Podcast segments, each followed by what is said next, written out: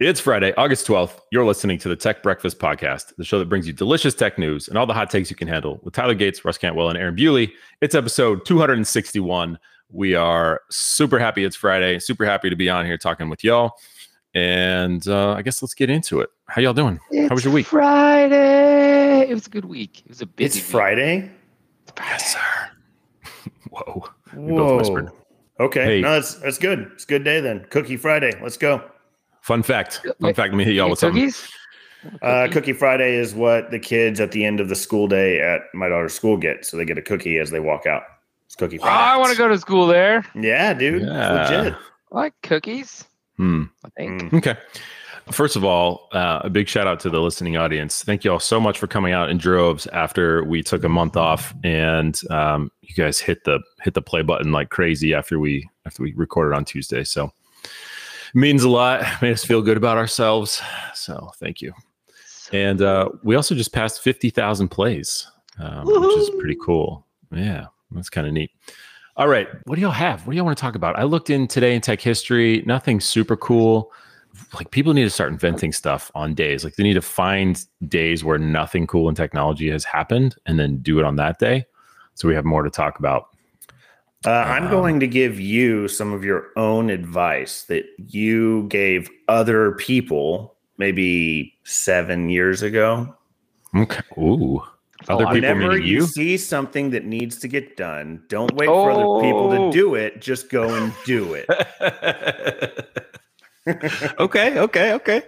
Well, today shall henceforth be known as the day in history in which TBP eclipsed 50,000 views or plays. Boom. So. There it is. Did we invent that, though, or did the users invent that? Oh, no. Dang it. We're taking it to court. We'll see where it goes. Okay. Well, here's one. Here, just so that we don't have nothing here.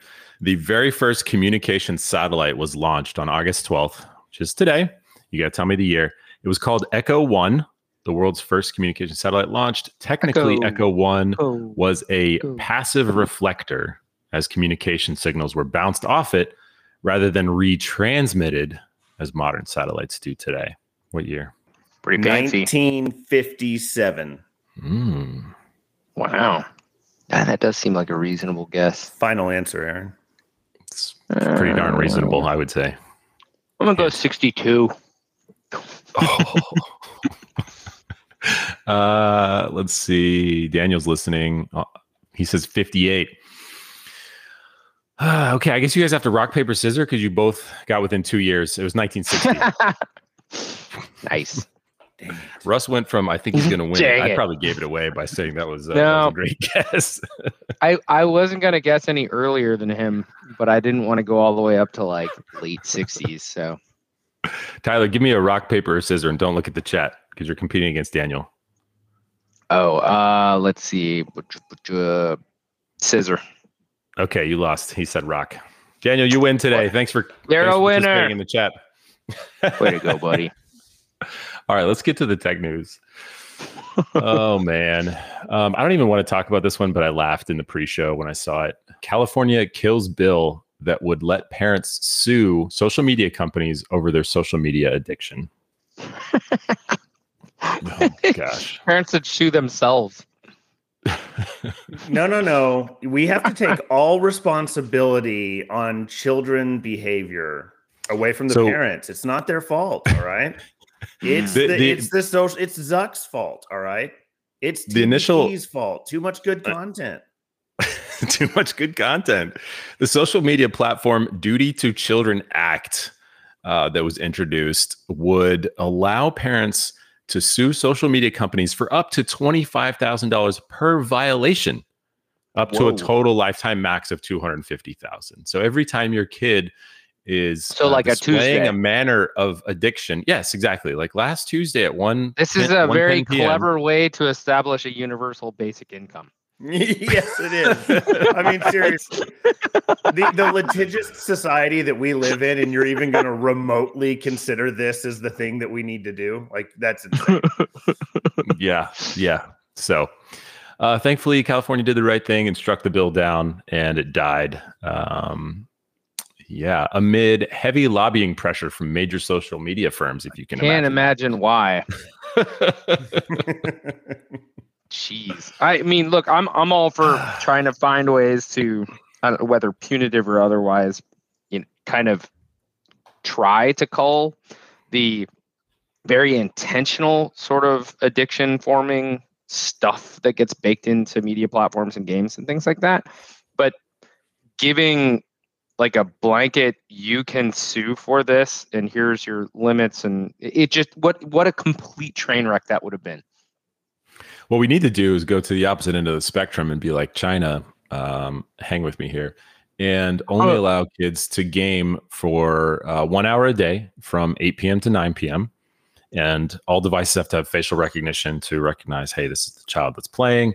And every company that makes a game has to go through an approval process with our government to get it approved and determine if it can actually come out, and they get say on the content. No, wait, that sounds terrible. I just threw up in my mouth. But that's what China does. Yeah, that's pretty bad.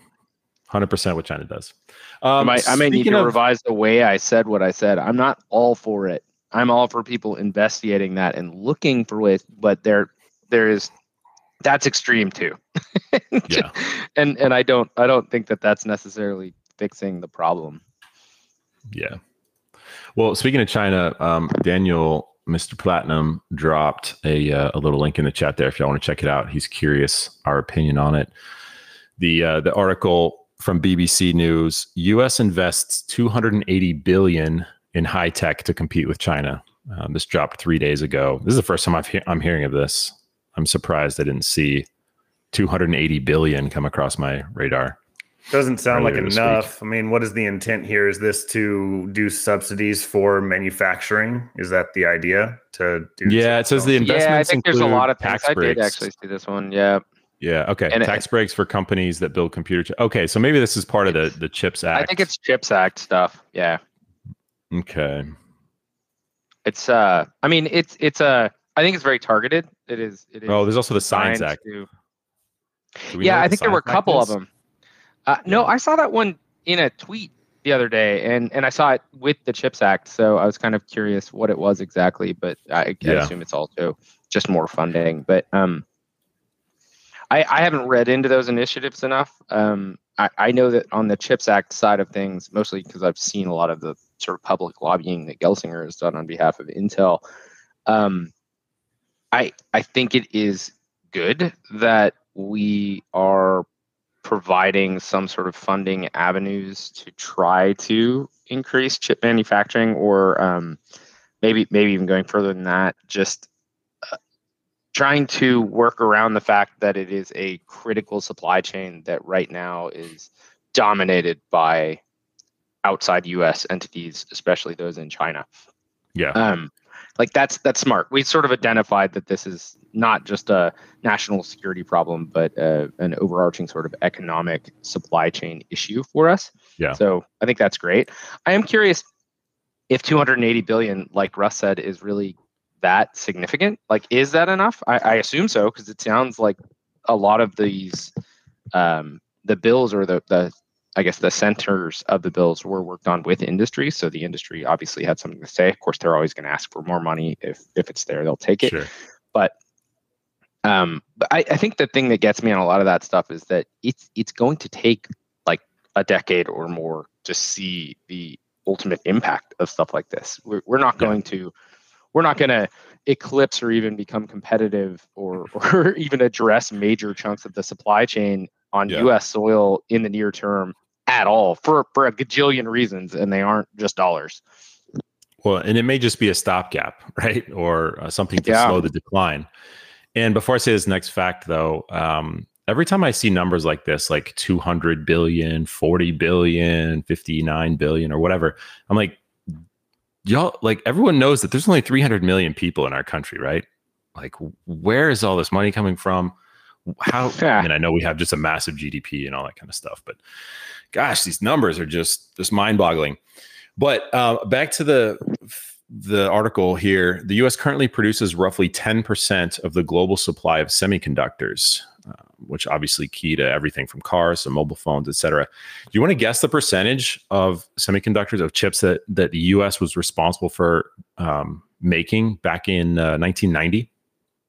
Yeah, if I wasn't reading it, I would guess, but I. Oh, okay. Really reading right. You're now, looking so. At it right now. Okay. I'll make a guess. I don't have, and I have a lot of thoughts on this, but I'll say 70%. Yeah, 40%. So we're down from 40% to 10%. But yeah, the answer is a lot higher than we're at now. Yeah. So, which is interesting. Stuff. I wonder how much of that was us turning down production. I'll bet not much. And how much of it was the rest of the world just ramping.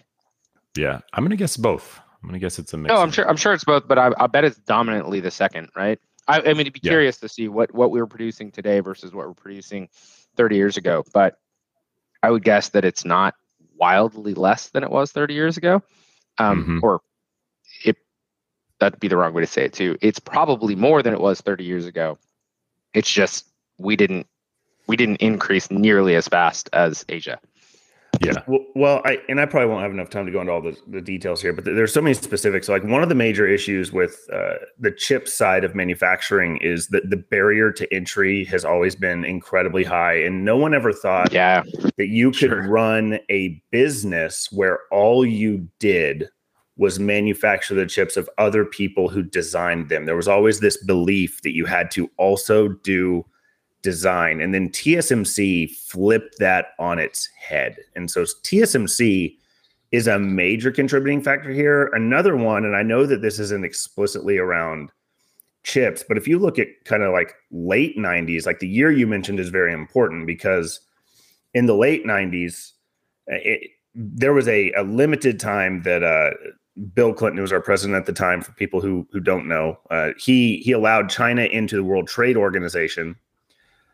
For political reasons, there's multiple reasons why it went down, but it was a temporary allowance into the World Trade Organization with the intent of trying to bring more trade into the U.S. and not ship out jobs. That was the intent. And then George W. Bush followed right after him and made it permanent in order to secure a vote in order to be able to go to war with Iraq. So there's all these events politically that happened that ultimately brought China permanently into the World Trade Organization and unleashed 1 billion people who were willing to do almost anything for, dramatically lower wages, and just really crushed manufacturing in the United States. I mean, that's really the order of events that went down there. And so that's had an element here. Yeah, it's like it's the stuff leading up to what we live in today, right? That people don't really think about.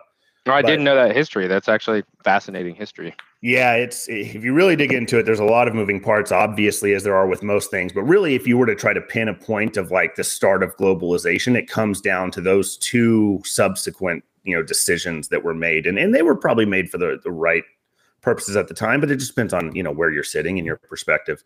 The point being, though, is that really opened up this idea of globalization and the ability to do these types of things like manufacturing of chips outside, just-in-time manufacturing to bring supply chain further away from where it would eventually live as a product for a consumer. So those things are really what ultimately shifts from us being 40% to, what did you say the percentage was now?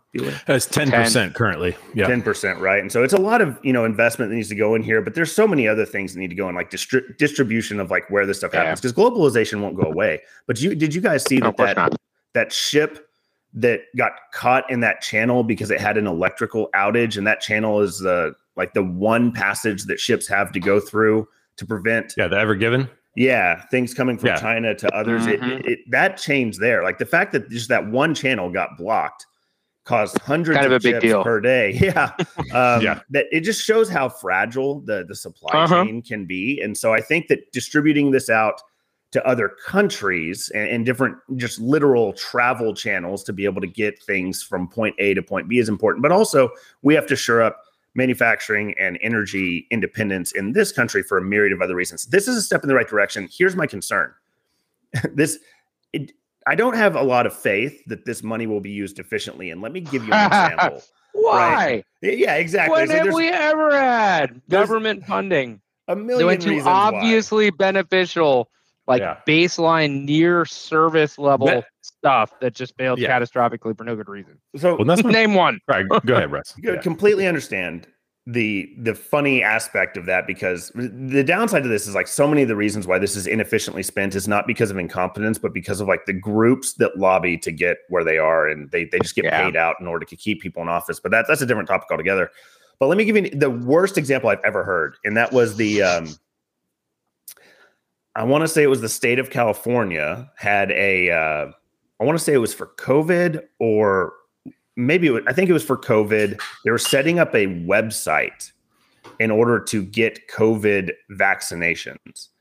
They paid Accenture, which is a global consulting firm, $100 million. Oh my goodness. To set up this site. That, and they're not even a U.S. company. That's an Irish company. I didn't even know that. That makes it even they're based in Dublin. Like that's insane to me. Why do you think they're based in Dublin? But $100 million to set up a website? Are you kidding me? Russ, I could have done it for $99. Complicated, man. I could have done it for $99. You could go on Wix and make it with a no-code setup for like $30.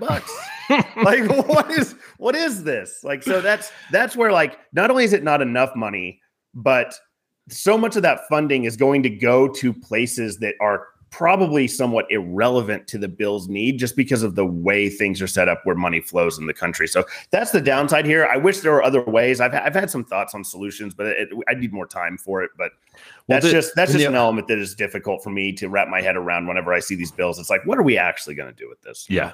Well, we're going to come back and talk about this, because the bill directs $200 billion to the National Science Foundation and other agencies like it, just broad stroke of the brush, aiming to, quote, boost investments in fields like robotics and wireless communications and blah, blah, blah, blah. Okay, great, fine, whatever.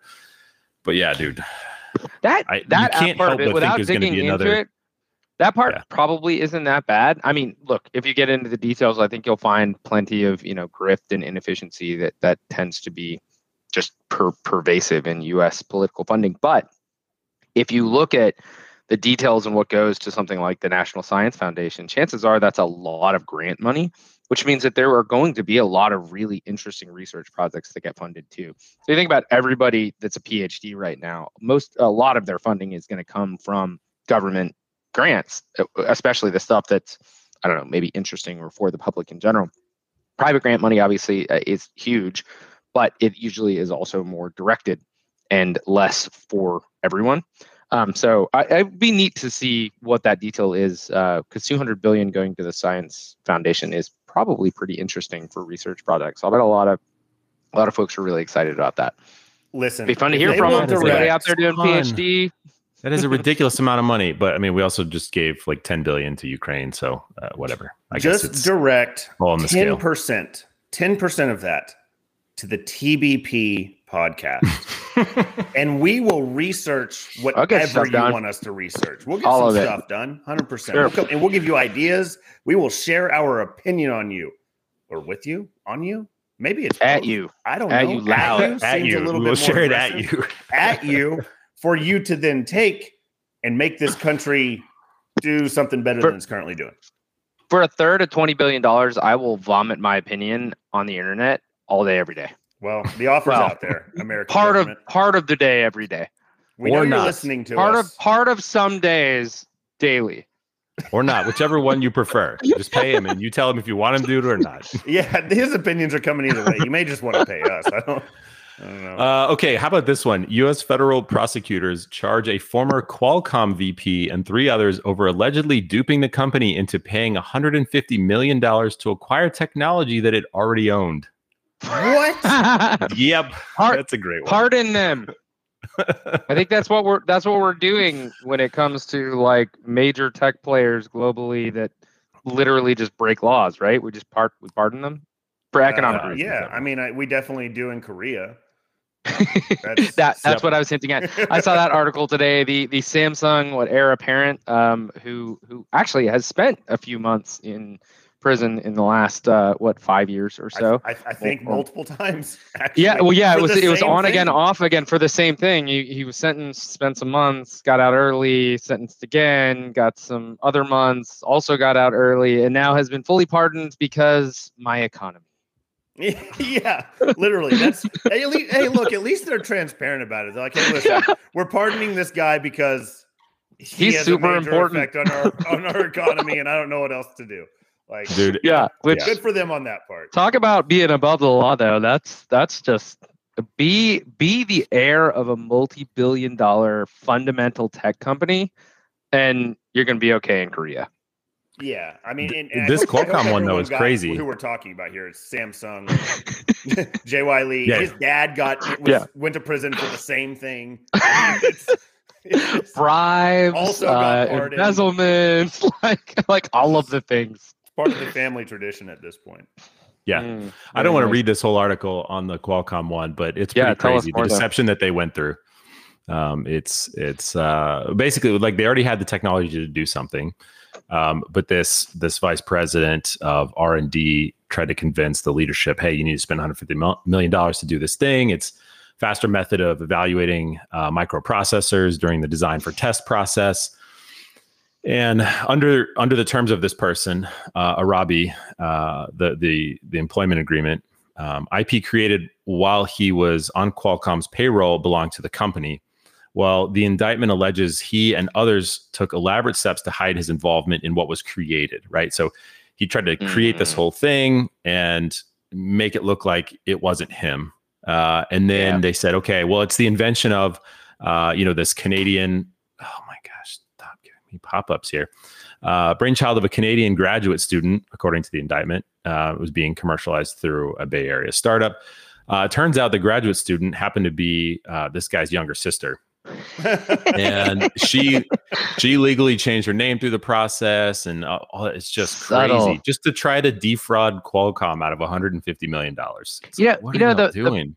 The best part of this is that, like, if you're in that role or role like it, and you identify like a huge gap in capability or something like that, there's very little that would stop you from quitting your job and creating a startup or going and creating a research group to go fill that gap. And then you probably know people well enough to come back around and like legitimately go through the sales process. You know a lot about what's going on. Like, your advantage is extraordinary, but they decided to go the extremely illegal route. Yeah. And you know what they face if they're indicted or if they reach maximum penalty? 20 years in prison. There's 4 of them involved in this. The guy, his sister, and then 2 other people. They each faced 20 years in prison, $500,000 fine, and the forfeiture of the IP. Just because they weren't being truthful. 20 years. That's a long That's a fourth time. Of your life just gone because you were trying to... That prison sentence, there's a lot. I mean, actually, a $500,000 fine is pretty significant in that case, too. I am kind of curious, like, what's the minimum crime in that case to get that big of a financial punitive, right? But that's actually for what would be it would be a white collar crime in the United States. That actually seems appropriately severe. Well, what's maybe wild not appropriate. Too? Yeah, it's a strong word. I don't know enough about Robbie, it. Or the Shukui, one of the other people, pleaded not guilty and had a $1 million bond that they posted to get out of bail, which I'd love to know more about how that works. Like, are you just borrowed $1 million to get out of jail? And my goodness.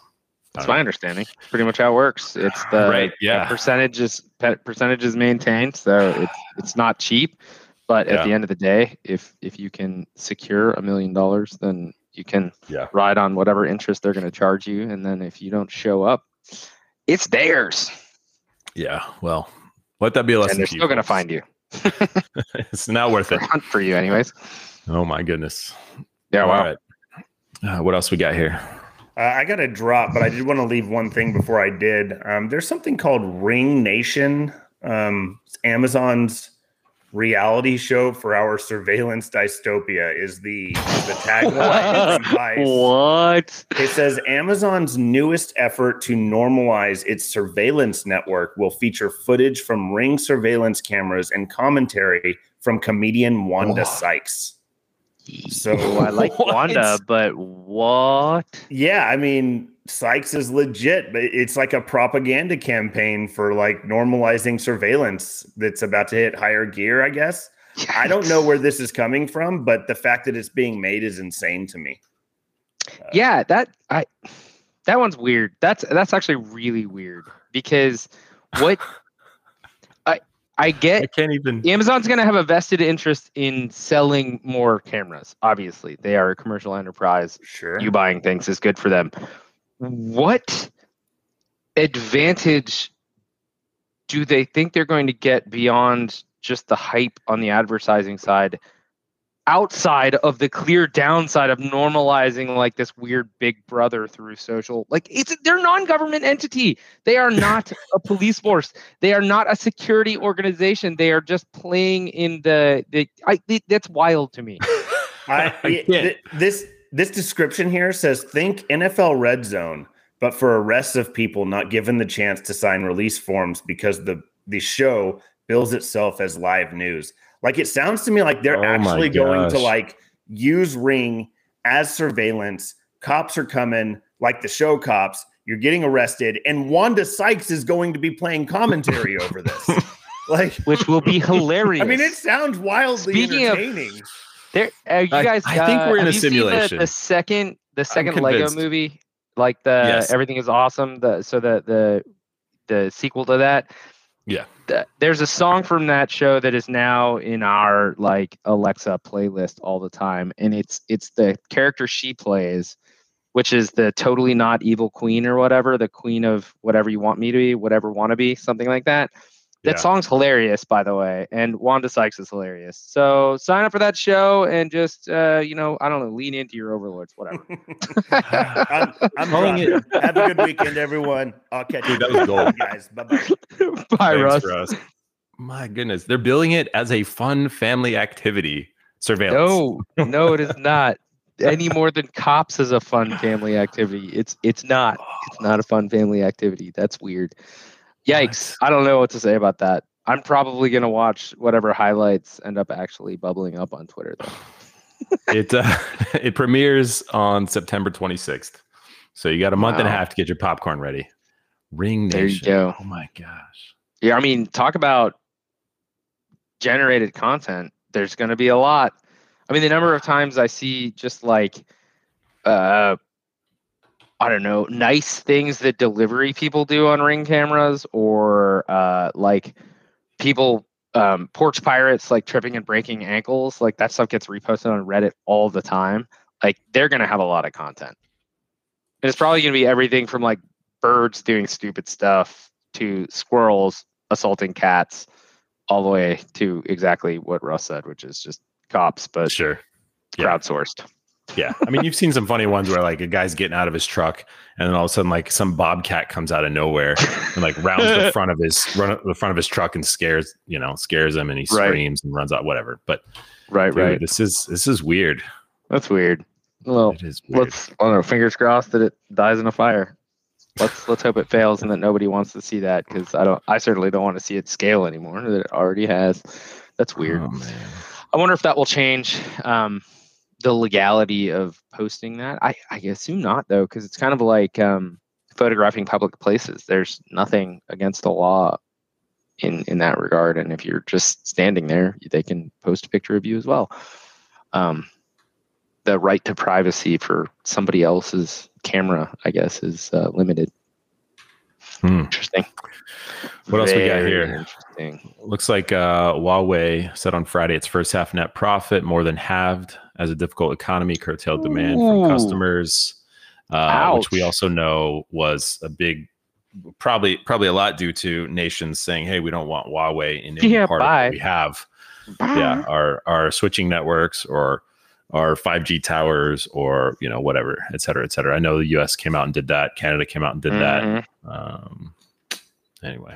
Did we talk about that on the show? I was reading something that was saying that there are maybe it was just the risk that was posed. It was an article, and I don't think we talked about it. I'll have to go find the actual article, but they were saying that communication towers in particular ones in certain areas near federal buildings or high-risk communication zones, had Huawei equipment that was installed that is capable. Now, whether or not it was operating is either up in the air or something that's classified, is capable of intercepting basically government bands. You know, we license what bands you can use.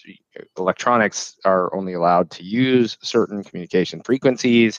We control that through certification processes and that sort of stuff. But if you have a walkie-talkie, it can't just use any radio frequency that is physically possible, right? It is restricted. Yeah. Apparently, some of these devices, again, whether it was enabled or not, wasn't really. Well, they didn't say with certainty, but they said they're capable of listening in on those highly secure bands, like government bands, stuff like that. And they were located in areas that were near strategic resources and stuff like that, where those kinds of comms could be happening. But one of the things they were talking about is, like, I think many of them were already disabled, but the U.S. government was actually they offered an incentive to remove those devices, but it was insufficient, so a lot of places didn't. I don't know. It's kind of curious. I kind of want to go back. I'm not even sure I finished reading it, but you just reminded me of it when you said that. Like, we had a big pushback, but I don't think that we actually funded the de-Huaweiing of everything. Yeah. Now there was a bill. There was like $5 billion or something in networking gear. To where if you had Huawei, you pull it out and you can use that money to buy something non-Huawei. Yeah, sounds like we missed a few, or it was insufficient funding. Yeah, I know what you're talking about. I remember that too. Yep. Yeah. I don't know what else you got. Let's see. Apple tells its assemblers to make 90 million of its newest iPhones, on par with 2021. Although IDC expects the smartphone market to shrink 3.5% this year. So economic pressure, or there's something else? Yeah, it's got to be economics. Know. Yeah, probably. I don't think we have that many fewer people. I'm guessing. I mean, I'm guessing. You know, Apple just doesn't want to be stuck with too much demand and not enough product, right? They'd rather over order their phones. Like, this feels like non-news. I think Apple is just being prepared. Yeah, sure. Just saying, hey, you know. So, and it's not like they don't have any extra cash on hand to deal with it. So, but yeah, expecting 90 million iPhone 14 units. Just 90 million. Yeah, that's wild. It is wild. Yeah, that's crazy, man. What else we got here? I don't have news. I'm preparing this weekend to actually install an inverter in my camper. So my next electrical phase, and I just got an inverter that'll help me kind of deal with the fact that I've got a 50 amp camper. I'm kind of pumped about it. It's a cool little device, and so I got to get some big honking battery cables for. Wait, what are you saying about the 50 amp? You saying you installed 50 amp at your house? No. I've got my camper can operate on a maximum of 50 amps for the mostly it's AC that drives that air conditioning. And so what's the battery inverter? The trip we took, I didn't have an inverter that would let me run my 120 assets, all the microwave, all that kind of stuff, plugs on the wall sort of thing, off of my battery. So my big honking battery was just powering DC loads.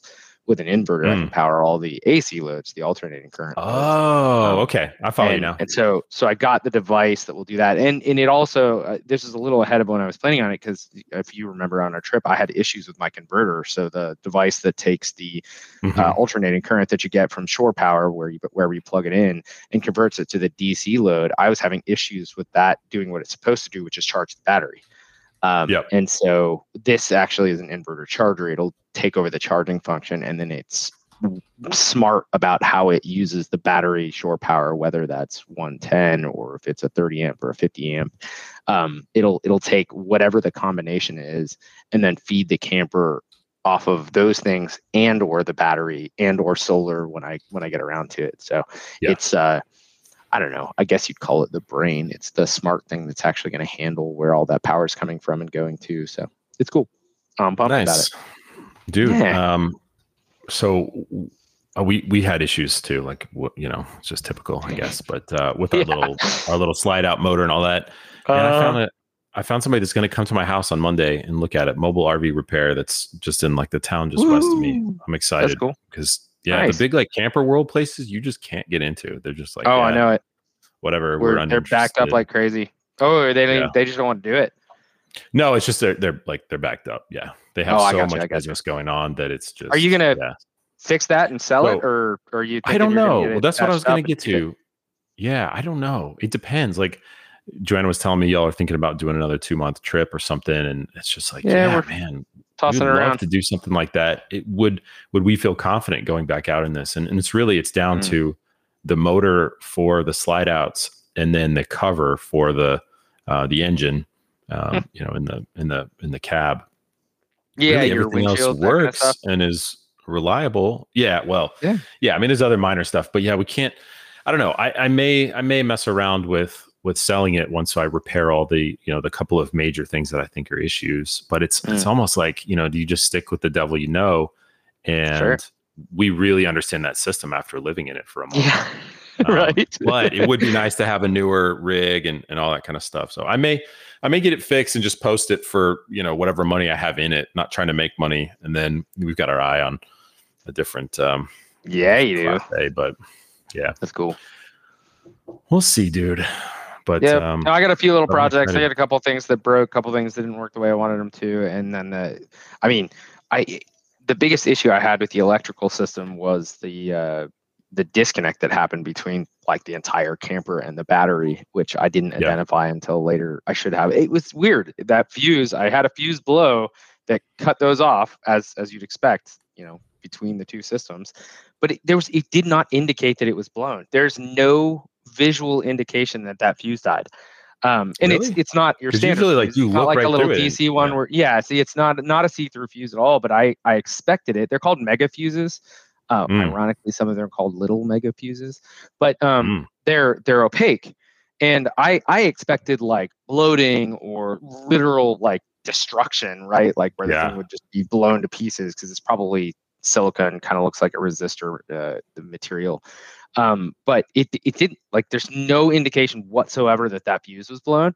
But when I did finally get around to popping it out and putting in a different one, like everything just fired right back up, and I was like, dang it. So all the issues I had with my jacks, which I was able to work around with by just injecting some amps directly into that motor, all of those issues were because that fuse blew and I didn't know it. Oh, man. Yeah. It should have been easier to troubleshoot that, but Yeah. Before I forget, if you're listening and you're like 17, 18, 19, or maybe recent college graduate, and you're like, what am I going to do with my life? Based on this episode, may I suggest getting into semiconductor manufacturing or mobile RV repair? So there you go. Free gift for you today. Some advice. You could do the mobile RV repair as a stopgap while you get into the throes of chip manufacturing. Yeah, that's right. Well, and Russ said, when it turns out it's just baller, you can stick with it.